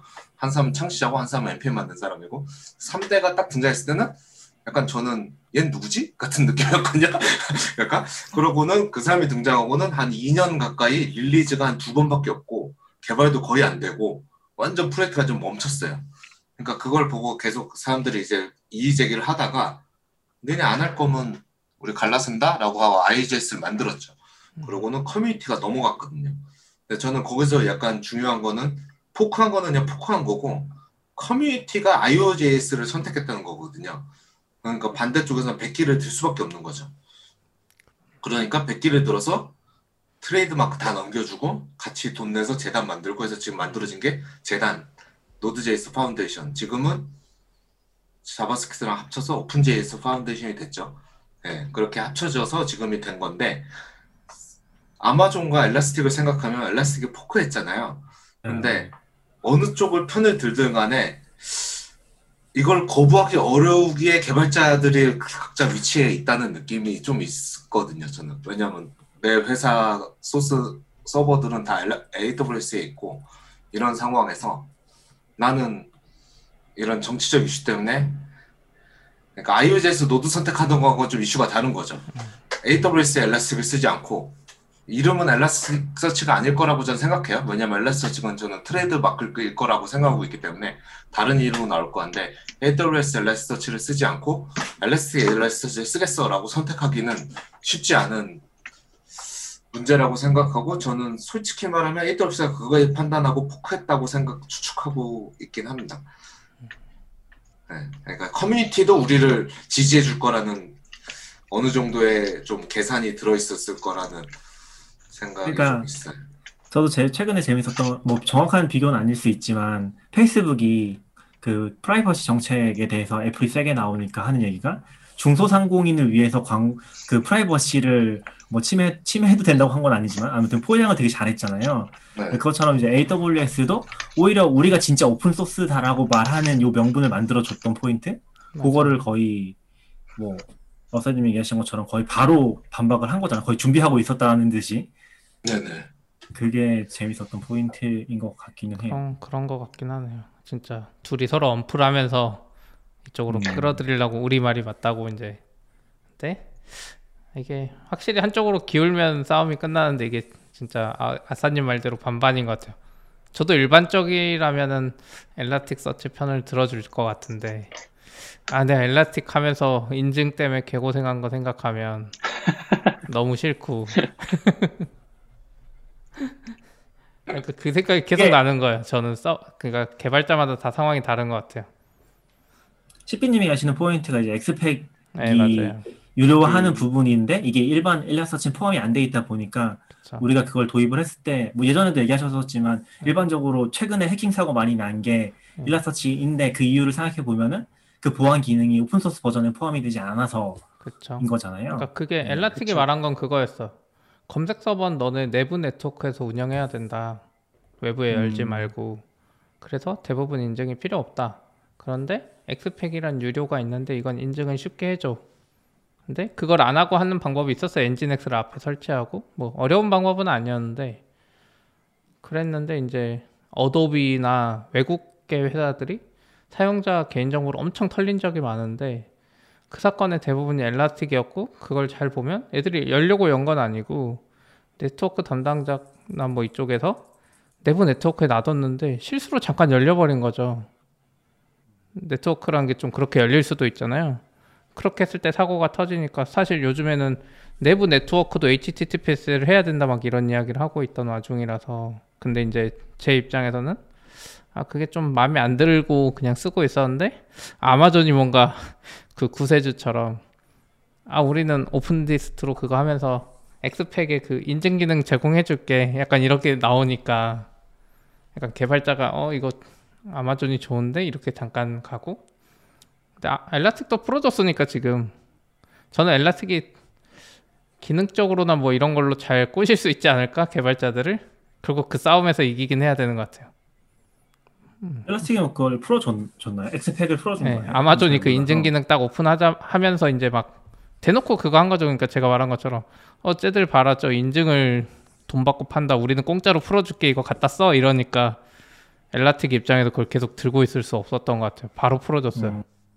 음. 근데 저도 엘라스틱 그렇게 많이 안 써서 잘 모르는데 그 풀어줬다는 의미가 엑스팩인데 무료로 풀어줬다는 의미인 거죠? 네네 맞아요. 엑스팩인데 네, 그 그렇죠. 네. 무료로 풀어줬죠. 그래서 그냥 어떻게 뭐- 보면은 그거 풀린 것만 생각하면 아 아마존 같은 애가 있으니까 엘라틱이 풀어줬구나 이 생각이 드는 거죠. 음, 어떻게 보면 그럴 수도 있죠. 근데 만약에 이렇게 돌아가다가 엘라스틱이 망해요. 그럼 엘라스틱 자체가 망할 수도 있잖아요. 더 이상 유지 보수가 안 되고 그런 것도 싫은 거지. 그렇죠. 약간 저는 그게 어, 뭐 회사니까 사실 뭐 그 부분에 대해서는 제가 뭐라고 할 수는 없는 것 같고 뭐 당연히 돈을 벌고 싶고 돈을 버는 것도 맞는 거라고 생각해서 어, 지금 뭐 사실 Elasticsearch도 뭐 15조짜리 회사거든요 시총으로 보면 음, 아 진짜 되게 싸네요. 작은 아니 뭐예요 싸다뇨 아니 왜 그러냐면 Datadog 같은 애들도 지금 30조인데 엘라틱이 어, 그렇긴 15조면 하죠. 싼 아. 거죠. 그 이름값 대비해서 Datadog 너무 무시하는 거 아닐까? Datadog 같은 애들. 그런 건 아닌데. 우리, 거기보다 한참 아니, 저는 좋아합니다 데이터도. 아, 네네네. 음. 아무튼, 네네. 그때도 뭐, 저도 잠깐 들었었는데, 아웃사이드님 방, 방 만들어져 되게 좋았던 것 같기는 해요. 그래서 잠깐 들었었는데, 뭐, 사실 관계자분도 오셔서 그런 얘기 했었거든요. 뭐, 내부적으로는 AWS랑 음, 뭐 문제가 있거나 그런 관계는 아니고, 이제 회사 차원에서의 어, 그런 얘기들을 하는 거라서, 개개, 어떤 회사 개개인들의 입장을 지금 대변하거나 그런 건 또 아닌 것 같아서, 음. 네. 뭐, 그렇습니다. 저도 사실 이거 글을 써야지 했던 거는 사실 엑스팩, 그러니까 엘라스틱이 엑스팩을 뭐 상용이든 아니든 뭐 거기에 뭐가 있든 저는 사실 제가 엘라스틱을 엘라스틱에 별로 고생 안 해서 그런지 몰라도 크게 관심 없었고요. 네, 이런 게 계속 발생할 것 같아서 좀 음. 계속 좀 정리한 다음에 앞으로의 사건을 보고 싶었던 게 제 마음이거든요. 이번 사건에서 제 마음이나 생각을 정리해 놓고 물론 나중에 생각이 바뀔 수도 있겠죠. 하지만 그래야 앞으로 계속 비슷한 일이 벌어질 때 Elastic 같은 회사가 또 나올 거잖아요. 계속 지금 Elastic가 같아요. 네. Elastic 얘기도 했지만 Elastic 얘기를 주로 했지만 MongoDB, Elastic, Confluent, Confluent는 Kafka 회사거든요. 네, 네, 네. 카프카, 음. Redis Labs 이거 지금 다 똑같은 상황에 있어요 지금. 어, 있고 앞으로도 계속 등장하겠죠. 이제 사실 그런 그 그럴 앞으로도 이런 이슈가 수 있을 것 같아서 혹은 아니면 AWS가 아니라 구글이나 MS랑 앞으로는 있을 것 같아서 그래서 좀 계속 정리해 보려고 했던 거는 가- 있었던 것 같아요. 음. 네. 그래야 요즘에 시간이 지나서 예, 그런 거 지나서 봤을 때 내가 뭘 잘못 생각했나 아니면 아 그때 이런 걸 놓쳤구나 이런 걸 좀 볼 수 있을 것 같아서 음. 그렇네요. 클라우드랑 연결된 애들은 아웃사이더님 말씀대로 앞으로 이 문제가 계속 생길 것 같아요. 왜냐면 당장 눈앞에 보이는 것만 해도 하나 그냥 개발자들이 잘 쓰는 모니터링 오픈 소스였는데 애들도 클라우드 한다 그랬거든요. 돈 벌려고. 음. 이러면 이제 방 이제 애매해지잖아요. 그러니까 근데 사실 저는 기억나는 게 지금 오픈 소스로 하면서 가장 뭐랄까 비즈니스 모델 못 만들었던 회사가 하나 있잖아요. 레드 가장 기대를 많이 받았던. 아 D, Docker D, D, D사인가요? 네. 그런 거 보면은 뭐 어려운 거 같, 어려운 문제인 것 같긴 해요. 오픈 소스라는 모델 가지고서. 그리고 저는 약간 그 리눅스 재단 아래쪽으로 아까 OpenJS 재단도 리눅스 재단 아래에 있는 거죠.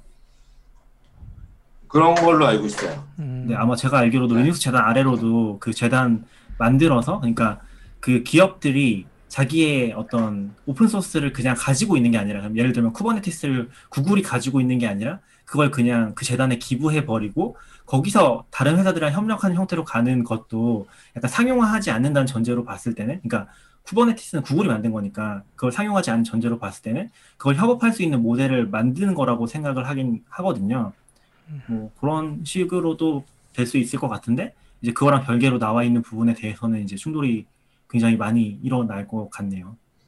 어, 저 그- 그래서도 조금 언급했는데 저도 구글이 어쨌거나 쿠버네티스를 재단에 갖다 바쳤잖아요. 네. 좀 너무 종교적인데. 아, 그래? 그래서 그 재단에 이제 기부를 했는데 사실 네. 그것도 보면 진짜 수년간 그 내부의 보그라고 하나요? 거기서 네. 얻은 경험치에 어떻게 뭐 굳이 표현을 하면 정수를 담은 제품을 만든 다음에 가- 한 건데 그것도 어떻게 보면은 어, 회사 입장에서 사실 가- 거기다 기여할 기부할 이유가 없는데 개발자들이 갖고 있는 것보다 기부하는 걸 더 좋아한다고 하고 그게 시장에도 좋다고 생각하니까 좀 기부했다고 생각하거든요. 예를 들어 기부 안 했으면 Kubernetes는 GCP에만 있었을 거잖아요. 다른 회사는 그, 그 그런 라이센스를 짰을 수도 있죠. 비즈니스 단에서는. 그렇게도 하고 오픈 소스로 공개 안 하면 되니까 그냥 갖고 있고 아, 그냥 그쵸, 그쵸, 그쵸. 운영할 수도 네네. 있고 하지만 맞아요, 맞아요. 뭐 보급의 보급의 처- 중요성도 생각했을 거고 뭐 아까 말한 Golang이나 뭐 Chromium 같은 것도 니네 뭐가 오픈 소스야 니네밖에 안 하면서 막 이런 음.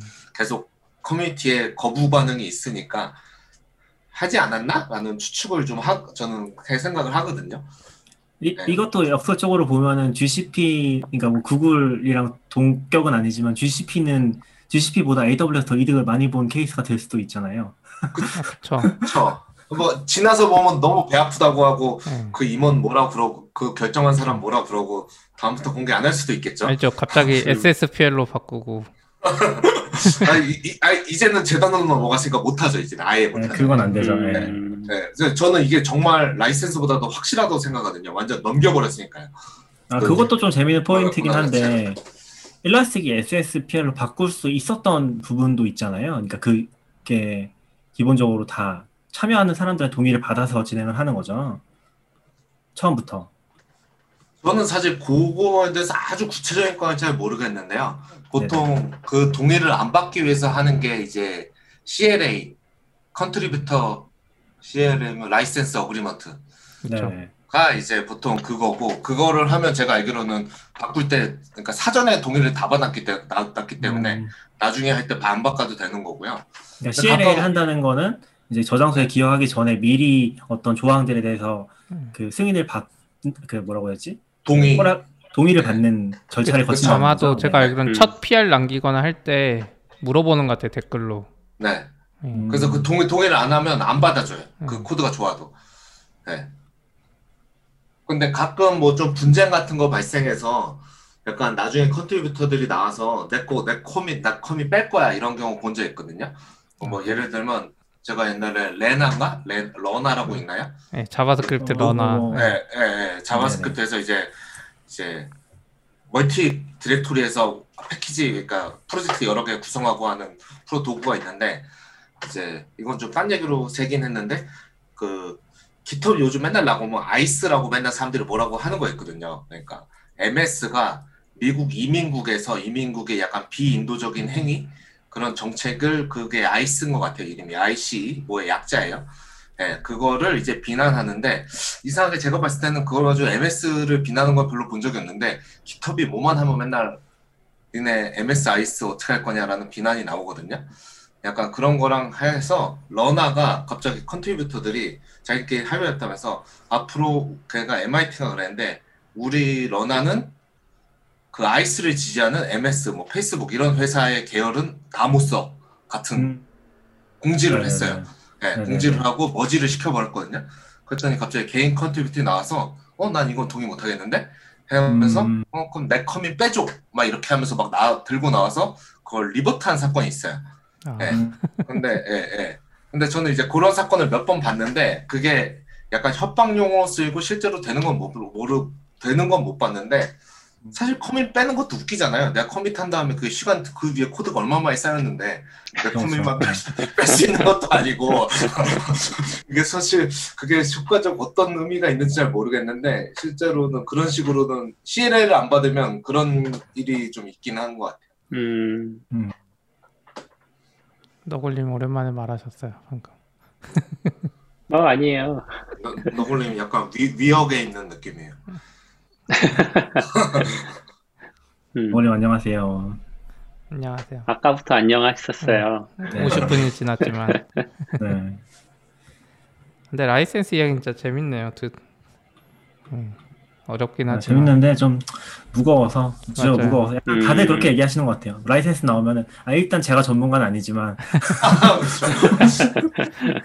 음, 근데 그때도 저도 그 방에서 들었었는데 그 법률 해석하시는 업무에 참여하시는 분이 있었던 것 같아서 그분도 얘기하시는 게 아, 라이센스 해석의 영역은 약간 전문가들이 맡아져 있는 것 같고 사실 개발자들은 거기서 오히려 소외된다는 느낌을 많이 받는다는 얘기가 인상 깊긴 했었거든요. 음, 어려운 것 같아요. 사실 뭐, 네, 그쵸. 사실 근데 이게 음. 어쩔 수 없는 부분이 있는 게, 뭐, 개발자들은 특히 이제 제가 봤을 때는 한 2010년대 이후에 개발, 뭐, 사실 그 전에도 당연히 오픈소스가 너무 중요한 역할을 했었지만, 2010년에 기터 생긴 이후에 기터 개발하신 분들은 뭐 기본적으로는 자기가 어떤 그 베이스 위에서 일을 하고 있는지를 생각을 했을 때 오픈 소스 위에를 생각하지 않고 이 생태가 존재한다고 볼 수가 없거든요. 모든 게 다. 뭐 저희 회사만 해도 Rails가 기본적으로 Ruby on Rails가 저희 회사를 운영하는 어떤 전 당근마켓에 있는데 네, 그런 어, open source 이제 framework 프로그래밍 언어가 되는 건데 그런 걸로 그런 걸 제껴놓고 생각을 할 수가 없거든요. 모든 제품들을 사실은 그러다 보니까 이게 어, 쉽게 생각할 수 있는 주제는 아닌 것 같긴 해요. 그러니까 무시할 수 없는 주제다라는 생각은 많이 드는 것 같아요. 네. 재미도 있고, 네. 그렇습니다. 저는 그렇게 많이 느끼긴 했습니다. 아무튼 저는 아웃사이더님이 너무 그 장을 정리해 주셔서 너무 좋았던 것 같고, 왜냐면 저도 이거를 그냥 뉴스로만 보는데 약간 숟가락을 얹으면 안 될 것 같다. 라는 생각만 계속 하고 있었거든요. 그래서 글은 너무 재밌게 잘 읽었습니다. 감사합니다. 아, 근데 저희 벌써 50분 다 됐는데 다른 주제 하나 정도만 더 이야기할까요? 아니면 여기까지 네. 할까요? 뭐 하나 정도 더 얘기해 볼까요? 뭐가 거 한번 있을까요? 골라보세요. 개발 이야기 많이 어, 그- 했으니까. 어, 아, 그러면은, 어, 아, 그러면은, 요, 요거 해볼까요? 요거. 오늘, 오늘 얘기 나온 거 있잖아요. 네. 아, 네네. Hyperconnect. 너굴, 너굴님 목소리가 조금 작은 것 같, 같아요. 어, Zoom에서도 작나? 잘 모르겠어요. Zoom에선 괜찮아요. 아, 그럼 아, 괜찮죠. 그래요? 네네. 이거 너굴님이 얘기해 주실래요? 어, Hyperconnect 이제 Azar를 만든 회사로 유명한데 여기가 어, Match Group이라는 Tinder로 유명한 회사에 인수가 됐죠. 1조 9천억 원? 네. 네, 그 정도로 매치 인수가 됐는데 어, 국내에선 약간 그때 배민 이후로는 조금 큰 규모의 엑시팅 상황이라서 관심이 많이 있었고, 네. 저희도 이제 스타트업이니까 아무래도 이런 식의 어떤 인수들이 활발하게 일어나면 좋겠다는 기대들이 있잖아요, 사실은. 그쵸. 네. 아, 그렇죠. 한국에서는 저 정도 사이즈의 인수 합병은 최근에는 거의 없었죠. 그 네, 배민도 맞아요. 되게 특수한 사례였고 라인 네. 사례도 뭐 정확히 한국 사례는 아니니까 그렇긴 한데 음, 맞아요. 그런 것 같아요. 그래서- M&A 혹시 오히려 한국엔 되게 없다고 하지 않나요? 반- 보통? 반대로는 미국 같은 있어요. 데서는 그러니까 저희가 막 1조 몇 천억짜리 인수를 한국에서는 안 해주는데 네이버가 음. 반대로 캐나다에 웹소설 플랫폼 8천억 넘게 주고 사고는 그래요. 아, 어, 그쵸, 그러니까 그쵸. 한국 서비스는 인수 안 했지만 아, 뭐 음, 배민이나 아니 네이버나 카카오도 인수한 적 있긴 해요. 뭐 그 뭐죠 번개장터. 같은 경우 작은 해주기도. 했었고 네. 음, 근데 저는 이거 좀 보면서 재밌었던 게 제가 처음 봤던 기사에서는 어, Tinder가 Azar를 인수한다 이렇게 써 있었던 것 같거든요. 아, 그게 좀 재밌었었고 그리고 사실 이게 정확히는 Match Group이 Hyperconnect를 인수하는 계약인 거잖아요. 음. 근데 네. 보면은 Match Group에는 그 아래로 그런 소개팅 앱들이 엄청나게 많다고 합니다. 아, 네, 이미, 저, 저 몰랐는데 아. 매치 그룹은 매치하는 서비스는 다 인수할 생각인가요? 뭐 이렇게 많아요? 그런 거 아, 같아요. 아, 저- 네, 저희가 이렇게 정리, 미리 정리해 주신 노트를 보고 있는데 네네. 뭐가 한, 한 열댓 개 되는 것 같네요. 맞아요. 네, 한 20개 가까이 되는데 이게 약간 트렌드긴 해요. 이게 점점 그 소뱅의 그 손정희 회장처럼 돈 많은 음. 사람에 의해서 자본에 의해서 움직이는 시장이 돼가는 것 같은 게 우리는 잘 모르지만 저희도 중고거래 서비스 외국 서비스 분석하다 보면 유럽에 막 중고가 몇 개 있고 동남아에 몇 개 있거든요. 요거 알고 네. 보면 무슨 다 그룹 하나예요. 투자자 음. 같은 아. 손정희 회장 같은 사람이 그러니까 우리는 모르지만 무슨 그룹 하나가 그 유럽의 중고거래 회사 여러 개 있는데 이걸 다 가지고 있는 경우가 많아요. 음, 아 이게 이게 그게 있었어. 저도 되게 재밌었던 포인트가 어, 회사에서 알게 된 건데 중고 거래를 뭐 우리는 second hands 뭐이 정도로 이해를 하고 있잖아요. 근데 실제로는 네. 그렇게 부르는 게 아니라 classified market이라고 해서 이런 거랑 비슷한 이제 업종들이 모여 있- 그런 categorizing이 되는 어, 그런 분야가 또 있어요. 그럼 보면은 유럽 쪽은 그런 걸 먹고 있는 회사들이 지분을 많이 가지고 있는 회사들이 보면 다 eBay 계열사 이런 것들이 좀 있더라고요. 오, 네. 그런 포인트들도 재밌긴 했어요. 그리고 지금 보면은 이 dating 앱 쪽은 저도 뭐 자세히는 모르는 분야긴 한데 그런 게 있다고 하더라고요. 그러니까 단순하게 뭐 남성과 여성을 matching시켜준다 그런 컨셉이 아니라 뭐 같은 종교를 가진 사람을 matching시켜주는 전문적인 앱 이런 느낌? 종교라든지 뭐 다른 음. 특성을 가지고서 또 categorizing을 해서 그거에 특화된 앱들이 많이 있어서 그런 것들도 뭐 다 인수를 하고 있거나 그런 게 아닐까 싶긴 했었던 또것 있는 같아요. 것 같아요. 이 매칭 앱들이 단순히 두 명 매칭하고 한국도 보면 매칭 앱이 한 대여섯 개 나와서 다 잘 된 적 있잖아요. 결국 네. 파이 네, 깎아먹기가. 되니까 그냥 음. 예전에 우리 보면 뭐 호텔스닷컴이나 뭐 이런 것도 계열사 하나가 다 가지고 있다 그러잖아요. 1등, 2등, 3등 다내 거.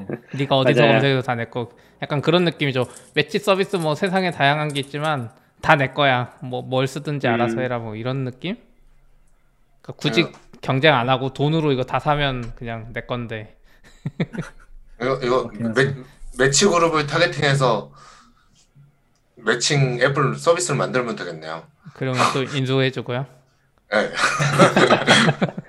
얘- 얘네 사업 분야를 다 분석한 다음에 이제 음. 빈틈이나 빈틈을, 아니면 요즘 클럽하우스 유행하는데 voice형 아마. 매칭 앱 같은 걸 만들면 네네. 아마 여, 여행은 Expedia Group이었던 것 같고, 음. 음, 네, 여기 또 dating 앱은 Match.com인 것 같고, 그런 포인트가 있는 것 같아요.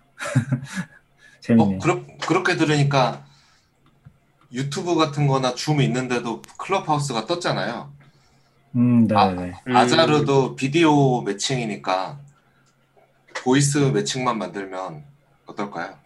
Azar가 근데 그 아, Hyperconnect가. 사실 이미 비슷한 서비스가 있어요. 아, Hyperconnect가 Spoon Radio 비슷한 서비스 새로 낸 게 있어요. 그 이름이 아, 뭐지? 그래요? 오디오로 뭐 이렇게 하는 서비스 하나 내서 잘된 게 있긴 하거든요.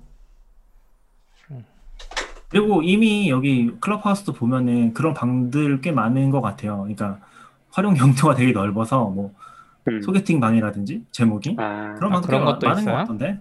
네, 네, 맞아요. 그런 그런 그런 방이 있더라고요. 전 그런 거 못 봤는데 낙교님 이상한 것만 보는 거 아니에요? 아니 아니 아니. 쭉 내리다 보면은 계속 그런 것도 보이고 결혼하신 분이 그런 거 보시면 안 되죠. 아 저 들어보진 않았습니다. 아무튼 되게 활용도가 높아서 네.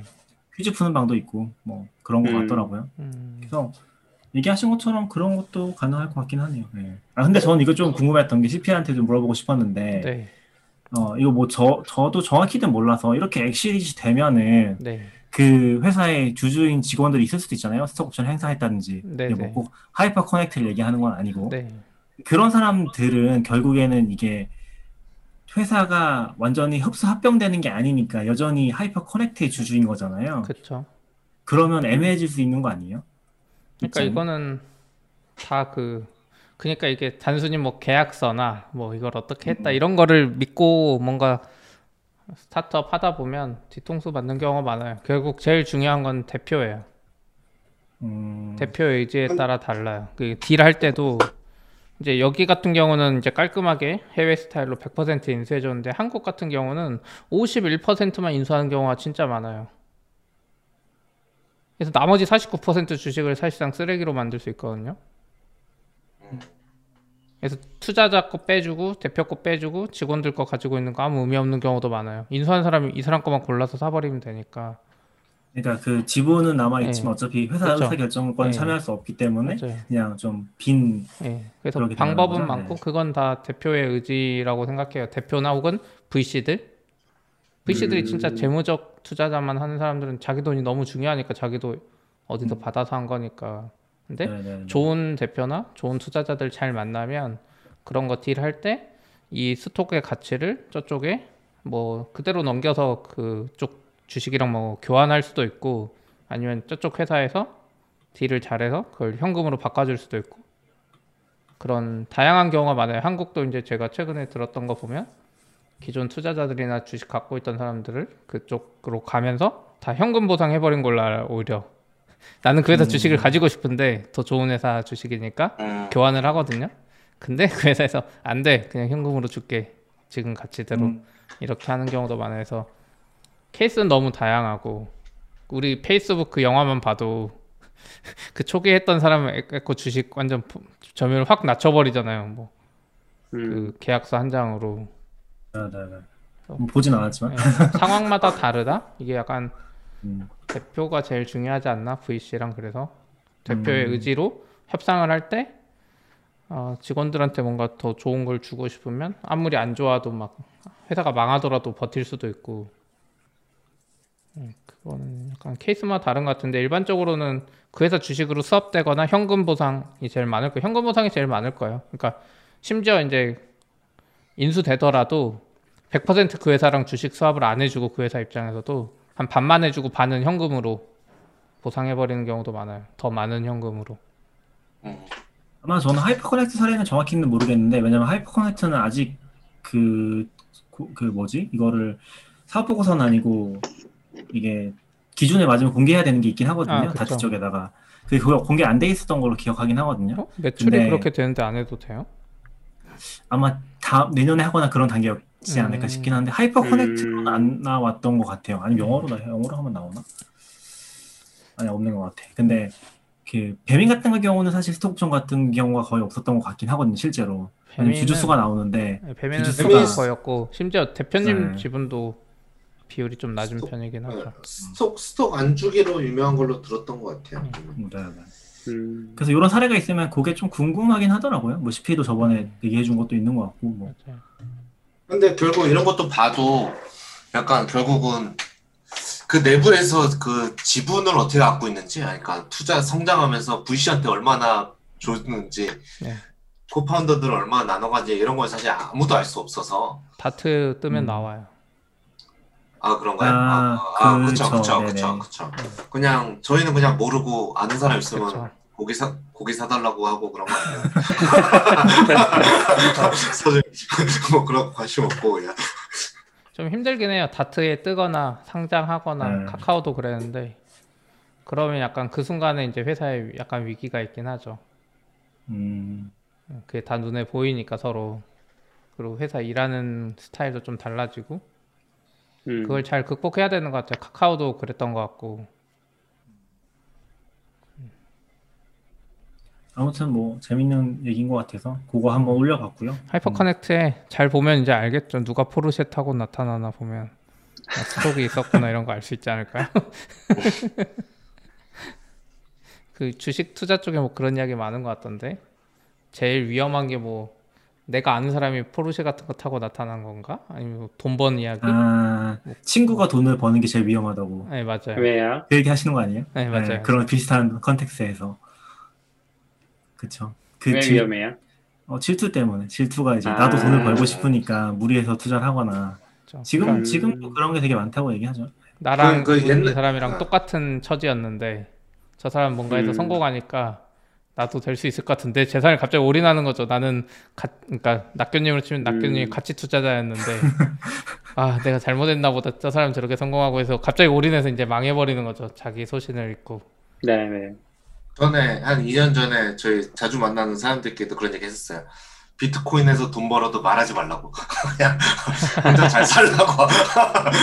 굳이 아? 자랑하지 말고. 아, 왜냐면 배 아프니까. 너무 배 아프니까. 네. 그냥 100억, 100억 벌어도 그냥 그때 막 맨날 그런 얘기 나왔으니까 뭐 몇, 몇십억 벌었다 이랬다니까. 그쵸. 그냥 아 맞아. 혼자, 맞아. 혼자 잘 살고 자랑하지 말라고.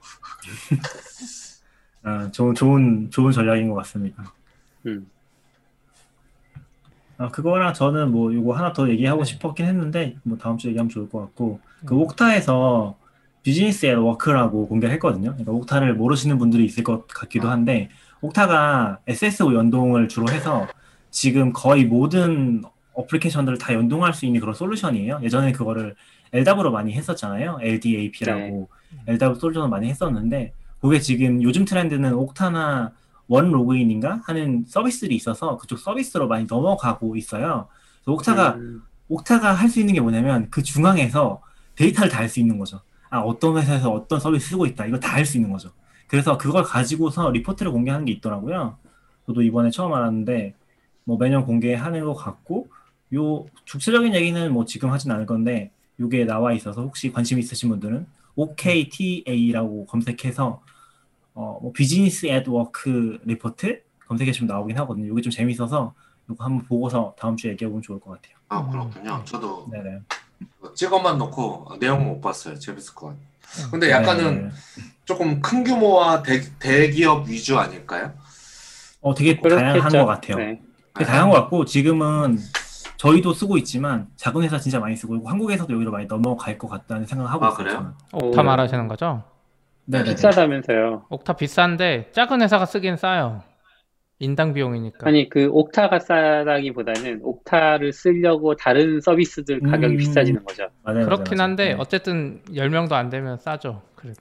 근데 음. 근데 써야 돼요. 왜냐면은 이게 그 뭐지? 그 감사가 중요해지기 시작하면 안 쓸 수가 없는 것 같긴 해요. 결국에는 네. GitHub도 enterprise 써야 되고 네. Slack도 enterprise 아, 써야 그것, 되고. 그것 네. 때문이죠. 비밀번호 관리 때문에 그래요. 서비스를 많이 쓰면 그래요? 직원이 작아도 써야 되는 게 아, 나는 아까 감사 오- 때문에 생각하는데. 아니, 근데 오늘 그 뭐야 그러니까 감사 때문도 있는데 오늘 아까 슬랙 안드로이드 그 사건이 있었잖아요. 아, 슬랙 네네. 네. 아, 비밀번호가 슬랙이 비밀번호를 안드로이드에 평문으로 저장했잖아요. 네, 그런 그러니까 실, 일이 있었다고 실수긴. 하지만 근데 그런 게 하나가 터지면 제가 비밀번호 바꾸라고 공지했어도 안 바꾸는 사람이 있고 그 비밀번호를 회사 계정 여러 개 쓰는 사람이 있을 수 있어요. 네. 음, 음. 근데 이게 막 강제가 안 되거든요. 그럼 뭐 하나만 털리면 그냥 개인정보 유출로 바로 이어지는 거예요. 직원 한 맞아요. 명의 실수로 내가 컨트롤도 못하는. 근데 옥타나 음. 이런 걸로 통합으로 하면 슬랙의 비밀번호 애초에 모르고 다 여기서 통합 관리되고 그런 이슈가 생겼을 때 옥타에서 그냥 인증 만료시켜 버리면 돼요. 그럼 모든 앱에 음. 로그인을 못 해요. 비밀번호 리셋하기 전까지는. 그래서 그리고 시프님이 좋아하시는 것 같은데 옥타 수준에서 그 MFL 다 걸 수가 있어요. 아 그쵸. 이 그래서- 서비스에 그러니까 오. 옥타 통해서 MS 오피스 들어갈 때는 MFA를 안 해도 되고 AWS 서비스 쓸 때는 서비스 이거 쓸 때 그러니까 VPN 저희 연결했는데 VPN을 쓸 때마다 매번 MFA를 해라 이 사람이 로그인 돼 있어도 이런 음. 것도 다 지정이 돼요. 아까 너굴님이 옥타 쓰면 소프트웨어 비싼다고 비싸진다고 그래서 듣는 사람 위해서 설명이 좀 필요할 것 같아서 아 네네. 네, 네. 그 말이 무슨 말이냐면 Okta도 이제 사용자당 뭐 몇 불인지 잘 모르는데 몇 불 이런 내는 게 있는데 이제 SSO 그러니까 single sign-on이기 때문에 근데 저도 몰랐는데 예를 들어 뭐 Datadog GitHub 이게 다 single sign-on을 쓰려면 플랜이 좀 비싼 플랜을 쓰지 않으면 네. single sign을 지원 안 하더라고요. 맞아요. 그래서 예를 들어 옥사에 도입하는 순간 뭐 Sentry 뭐 이런 걸 연결할 프로그램도 다 플랜이 같이 올라가게 되는 거를 아까 이제 승호님이 소프트웨어 비용이 비싸진다고 맞아요. 맞습니다. 대표적으로 Slack 같은 건데 Slack이 팀 플랜으로 싸게 쓸 수 있는데 enterprise 플랜으로 올려야 되거든요. SSO 하려면 이렇게 자세히 보면 enterprise 플랜에서 해주는 기능 뭣도 없어요. 그냥 SSO 하나에 근데 가격이 두 배가 되는 거야 인당 가격이 Slack이 음, 아니, GitHub이 제일 심해요. GitHub은 4달러에서 20달러까지 올라가요. 아 인당이요? 어유, 근데 저도 보면 사실 뭐 금액적으로 뭐가 더 이익인지는 뭐 제가 판단할 건 아니라서 저 그냥 필요성만 얘기한 거 하지만 전에도 보면 예를 들어 대표적으로 뭐 센트리 이런 것들은 개발팀이 다 따로 관리하니까 퇴사하면 그냥 남아 있거든요. 음. 남아. 있고, 네, 남아 있고 저는 전에 전에는 뭐 AWS도 관리하고 그러면 AWS의 개발팀은 오히려 퇴사하면 바로바로 자르는데 개발팀 외에 사람 권한 줬는데 누구 퇴사했다고 막 전사 공개 잘 안 하니까 음, 나중에 보면 어 그 사람 나갔어요? 해가지고 지우게 되기도 하고 전 사실 이, 이름 정도밖에 모르고 누군지 모르는 경우도 많고 음, 이제 그런 게 많이 발생해서 저도 가끔 그럴 때 있거든요. 이게 한 1, 2년 지나서 뭘 딱 로그인 했는데 조직에 보이는 거죠. 옛날 회사가. 막 이럴 때 음, 음, 리, leave를 눌러야 되나? 이거를 뭐 어떻게 해야 되나? 그건 어떻게 하지? 막 이럴 때도 있고 그런 게 정말 관리가 안 되는 것 같아요. 약간 점점 클수록. 맞아요. 클수록 더 관리가 힘들죠. 서비스도 많아지고. 그게 맞아요. 완전히 다 잘 지원되진 않지만 예를 들면 구글에서도 싱글 사인온을 지원하잖아요. 아 맞아요. 아마존에도 비슷한 서비스가 있고 그런 걸로는 좀 한계가 명확한가요? 구글은 좀 아니 아마존이 하는 방식은 저도 아직 이해를 못했고 구글은 G 그걸 많이 지원하긴 하는데 그러니까 네. 다른 애들이랑 연동할 때 이게 되는지 안 되는지 사, 용법도 음. 사용법도 좀 복잡해요. 음, 되긴 하는데 제가 확실하게 얘기할 수 있는 거는 어, 제가 얘기 되나, 네, 될까요? 네, 네. 네. 그 확실하게 얘기할 수 있는 거는 옥타 연동 진짜 편하긴 합니다. 그러니까 무슨 말이냐면 지금 미국의 거의 모든 사스 서비스의 표준 로그인 연동 음. 그 프로그램은 옥타예요. 맞아요. 음, 옥타가 물론 어, 사물이나. 네. SSO 표준을 지원하긴 하는데 그거 말고도 얘네들이 편하게 하는 방법도 있어가지고 음, 네, 그냥 대부분은 그 선, 그런 SS 연동 옆에 옥타라는 선택지가 있어요. 그래서 그걸 그냥 연동시키면 되기 때문에 거의 그냥 사스를 쓴다고 하면 다 되고, 어, 뭐 그렇죠. 저는 네. 사실 음. 옥타를 직접 쓰기 전까지는 아니 SSO 연동이라는 사물 표준이 있는데 이걸 편하게 해주는 게 무슨 의미야 했는데 써보니까 이게 난장판인 세상인 거야.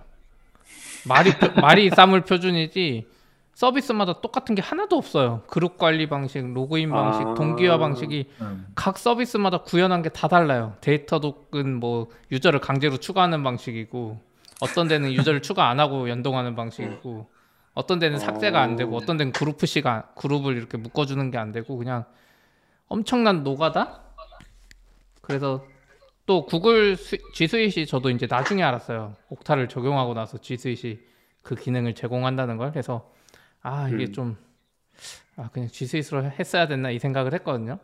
작은 회사한테 그게 맞는 것 같기도 한데 음, 그 구글 로그인 해보시면 알겠지만 구글 로그인이 좀 이상해요 그 two factor가 요즘에 어쩔 때는 OTP 물어보고 어쩔 때는 자기가 기존에 가지고 있는 device에서 물어보고 어떨 네. 때는 무조건 네, 그 네. 전화번호 물어보고 하는데 이게 제어가 안 돼요 어, 약간 그, 그, 어, 약간 제가 느끼기에는 그 로직이, 그러니까, 비즈, 그 enterprise 단, 그러니까 비즈니스 조직 단에서 조, 그 컨트롤 한다기보다는 완전 구글 로그인 자체에 대한 컨트롤이라고 느끼긴 네. 맞아요. 무슨 말이냐면, 약간 해외 지역이 달랐을 때 제 로그인 요청한다든지 그런 것 때문에 또 막히다거나 하는 생- 경우가 생기는 것 같아서. 구글은 그리고 좀 음, 복잡한 것 같아요 근데 하려면 할 수는 있는데 음, Okta 비용 아끼는 정도밖에 안 되긴 하죠. 다, 다른 SSO를 플랜 올리는 건 근데 Okta. 설정 화면을 저번에 시피님이 작, 작업하실 때 한번 슬쩍 봤는데 뭔가 옵션들도 굉장히 많고 복잡해 보여서 어, Okta를 도입하려면 결국은 그걸 또 배우고 운영하는 resource도 필요해지는 거 아닌가요? 그게 제일 싸다는 거죠. 옥- Okta가 훨씬 쉬워요. 제 생각엔 G Suite로 아. SSO 하는 것보다 Okta가 훨씬 네. 인지가 쉬웠고 옥타가 문서가 잘 돼 있어서 다른 애들이랑 연동할 때 어. 옥타가 다 문서를 제공해요. 거의 모든 서비스를. 근데 G 스윗이랑 시피님 연동하려면 영어 내가 잘하시니까. 아니, 영어 아니고 그냥 사, 사진이에요. 그리고 근데 G 스윗으로 사물로 하려면 이 서비스가 연결한 사물의 연동 방식을 내가 이해해야 돼요. 그 아, 말만 표준이지. 아까 얘기하셨던 네. 서비스별로 다르다는 그쵸. 그, 그러니까 문서가 몇 개는 있는데 네. 그래서 어, 저, 그- 저 그러면 그게 갑자기 듣다가 궁금한 게, 어, 보통 이제 많은 회사들이 G Suite? 네. 지금은 Google Work 뭐 그건가요? 네, 뭐 어쨌거나. G슈트를, 네, Workspace를 쓰는데, 보통 그, 그걸로 로그인 시키면 제일 좋긴 한데, 항상 고민됐던 게 권한 관리는 안 되거든요. 옥- Okta는 그런 게 되나요? 그러니까 예를 들어 우리가 사내 admin을 사이트를 만들었는데, A 메뉴는 뭐 마케팅 팀만 들어가야 되고, B 팀은 이걸 가야 되는데 그 권한 관리가 어딘가 있어야 되잖아요. 아니면 조직 관리가 어디 있거나 그게 옥타에서 그런 게 있어요. 원래 그러니까 SSO 연동을 잘해주는 애들은 아틀라시안 같은 경우가 약간 그게 되는데 AWS도 되고 어, 이거 우리가 특정 사용자를 만들고 이 사람을 그룹에 할당하잖아요. 네. 그럼 그룹에 할당된 정보를 그쪽 서비스에 넘겨줄 수가 있어요. 음, 그럼 그쪽 서비스에서 그 AWS Client VPN을 대표적으로 보면 저기 사람 그룹에 할당하고 넘기면 AWS Client VPN 쪽 설정에 SSO federation 연동 방식에서 마지막에 조건 거는 게 있거든요. 그래서 네. 이, 이 IP 대역으로 가는 route는 이 그룹 이름이랑 매칭돼야 된다 이런 걸 또 지정할 수 있어요. AWS Client VPN은. 음, 그러면은 같은 VPN을 쓰는데 특정 그룹이나 이런 걸로 이쪽 route 못 가게도 할 수는 있어요. 근데 이건 각 서비스가 연동을 해야 되는데 그렇게까지 잘하는 애들은 또 흔치 않은 것 같아요. 근데 사내 admin 만들 때는 그냥 그렇게 Okta에 맞춰서 구현하면 되니까 오히려 괜찮을 수 있네요. 아, 그쵸. 근데 사내 admin을 저희도 지금 GCS로 연동해놔가지고 좀 애매하긴 한데 그런 게 안 돼서인데 Okta 로그인을 직접 도입할 수 있거든요. JavaScript SDK도 있고 해서 음, 만약에 그렇게 하면 이제 그런 상세한 정보를 다 API에서 땡겨와 가지고 메뉴 같은 거 할 수 있죠. 근데 저희 같은 경우는 저희 당근마켓은 자체적으로 만들어서 그게 좀 애매하긴 하죠. 그 management role을 자체 admin에서 또 할당하니까 추가로. 근데 그쵸, 이게. 하려면 좀 빨리 해야 돼요. 저희도 지금 G 스윗을 하고 싶은데 제가 Okta 연동을 차마 못 하고 있어요. 이게 한세 명일 때부터 해야 되는 것 같아요. 아, 이게 G 스윗을 지금 설명 다섯 바꾸자니 명. 여파가 너무 클 것 같아서 차마 못 건드리고 있어요. 음, 해야 되는데. 그런 게 있죠. 예, 예. 음, 맞아요. 어디 어디가 메인- 표준이 되는지. 네. 근데 또 보면 웃긴 게 에- 아마존도 비, SSO라는 게 있거든요. 근데 두 가지 이슈가 있어요. 첫 번째는 이게 얘기가 나왔으니까 좀 길어졌으니까 좀 해보면은 아마존도 SSO라는 게 있는데 이게 한국 같은 경우는 다 중간 뭐- 용어를 모르겠는데 중간 업체를 거치잖아요. 메가존이나 아. 베스핀 글로벌 같은 것들을 그러면은 네. 걔네 계정에 묶이기 때문에 SSO 기능을 쓸 수가 없어요. 음. 그래서 일단 쓸 수가 없고 아, 두 번째로 쓴다고 해도 이상한 게 AWS 유저에 묶이거든요. AWS IAM 유저에 묶이거든요. 음. 개발자가 아닌데 좀- AWS 계정 좋아야 돼 아예. 이- 이상해요.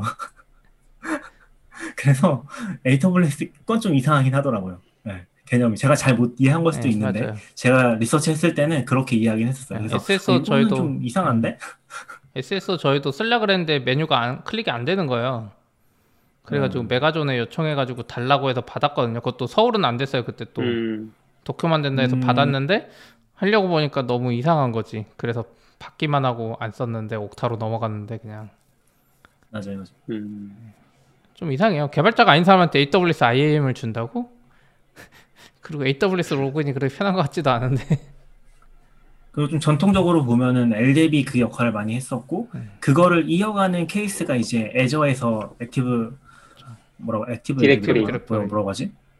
Active Directory 기반의 이제 서비스를 사용하는 거 그게 이제 어, UI 상에서 컨트롤 된다고 해서 좀 인기가 있었던 것 같고 그게 사실은 Azure가 아닌 데서는 Windows machine 깔아서 설치를 해야 되거든요. Active Directory 쓰려면은. 맞아요. 그래서 저희도 처음에 그렇게 썼었는데 조금 힘들긴 하죠. 그거 맨날 클라이언트 들어가서 이제 setup해주고 아 그거 이상해요. 그 완전 서버 계속 떠 있어야 되고. 구시대적인 유물을 지금까지 쓰는 느낌인 게 그 디렉토리, Active Directory, 디렉토리가 진짜 파일 디렉토리예요. 근- 근데 제가 한 가지 기억에 남는 얘기를 하자면은 어, 지금 저희 네, listener에 없으신 것 같긴 한데 네. 어, 전 회사 CTO 분이 그 얘기를 했었어요. 자기가 사람 적을 때부터 이 LDAP 서버를 설치한 걸 진짜 자기가 잘한 것 중에 하나라는 얘기를 했었던 기억이 살짝 있긴 합니다. 성우님은 아, 아시죠? 너굴님은 네네. 그때 좀 잘했던 거라고 저도 생각하는 부분은 이제 자체적으로 옥타 비슷한 걸 만든 거죠. 어떻게 보면.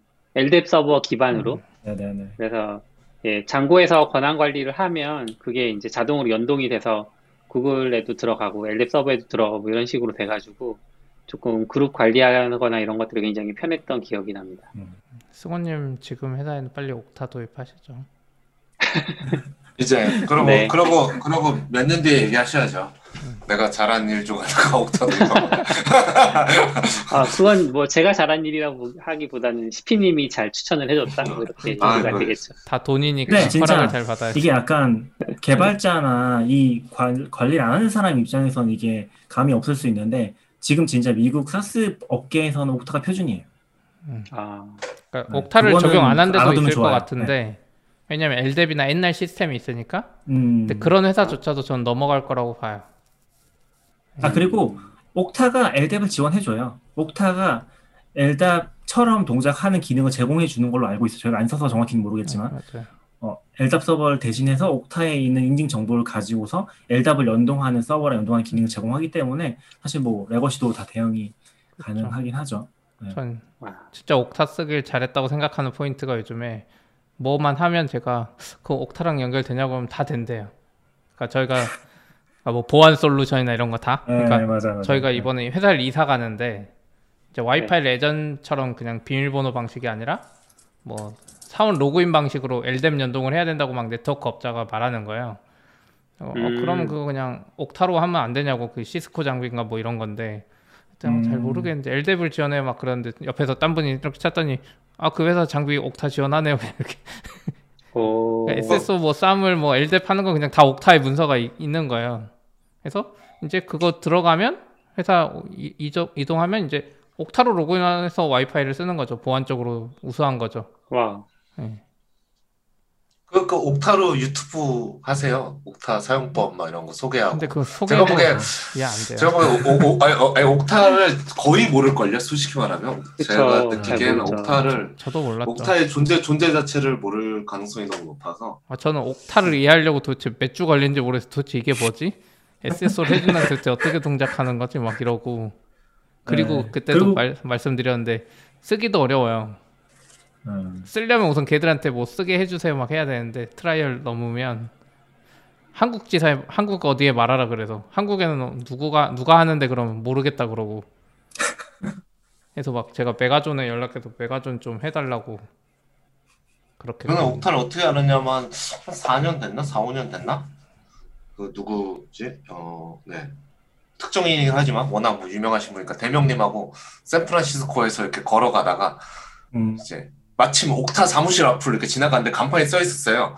근데 그때 대명님이 이제 외국계 쪽에 일하시니까 어 옥타가 여기 있네 해가지고 그때 처음 봤거든요. 근데 옥타가 아. 알, 알파벳으로 보면 글자가 이상하잖아요. 네. 이렇게 네. 영어도 아니고 이게 무슨 말이야? 그때 약간 처음 보고 이게 뭐 하는 거예요? 라고 물어보고 듣고 좀 잘 알아보니까 어 좀 흥미롭 재밌더라고요 사업이. 그런데 이제 그때 들었을 때 미국에선 얘가 실리콘밸리에서 거의 다 이거 써요. 그래가지고 그때 오. 관심을 계속 가지고 궁금했는데 음. 비싸서 한 번도 저는 못 사서 봤죠 전에는. 지금은 쓰고 그- 뭐 제가 쓰는 건그 우, 우리 발음 발음조차도 맞는지 잘 모르겠는데 그렇죠. 아, spell을 맞아요. 읽어드리면 O K O K T A라고 합니다. 그렇죠. 그렇죠. 음, 이게 뭐? 오케이 오, 오케이 탄지 뭐 오크 탄지 뭐잘 옥탄지 잘 모르겠어. 네. 그러네요. 어, 그, 그 얘기 들으니까 또 그렇긴 하네요. 네. 음. 근데 그때 이제 또 저는 CP님한테 어, 네, 혼나겠죠. 혼난다? 뭐? 아무튼 주식을 샀어야 된다고. 아 제가 아, 주식 옥타, 그러니까 옥타, 옥타를 옥타. 써보고 아 이게 좋다 느끼는 순간 아 옥타 주식이 있다고 이거 사야 된다 했더니 이제 낙교님이 30조인 걸 보고 말도 안 된다고.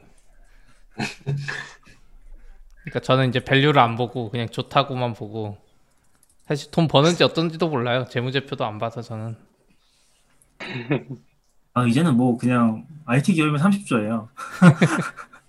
그러니까 아까 CP님 그 기준인 거잖아요. 30조 기준인 거잖아요. 지금 데이터 아. 덕보단 커야지. B2B 회사는 한 30조 다 쳐주는 것 같아요. 옥타, 데이터도. 그래서 어? 아고라가 구, 구조라고? 아, 30조 되겠네. 아, 이상하긴. 한데. 네네. 그 정도까지는 아닌데. 저희 개발자분도 아고라 티커가 마음에 들어서 상장할 때 사셨다고 하더라고요. 아 그래요? 아, 티커가 API거든요. 아 나도 미리 알았어야 되는데. 아 그런 거에 대표님이 집착하는 회사들이 있어요. 네. 아, 뭐. 그렇긴 하죠. 네. 근데 그런 거에 집착하는 회사들이 있어요. 그 유니, 유비쿼티도 아 그죠. 그 티커가 UI거든요. 음, 아무튼 아무튼 뭐 오늘 좀 길게 한 것 같아서 네네. 이 정도까지 할까요?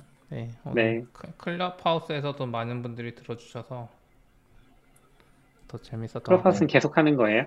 네 우선 방송은 여기까지 하고 네, 안, 네. 안녕하세요. 안녕 인사해야 돼요. 그래도. 아, 네. 네. 다들 들어줘서 감사합니다. 네, 들어주셔서 들어주셔서 감사합니다. 감사합니다.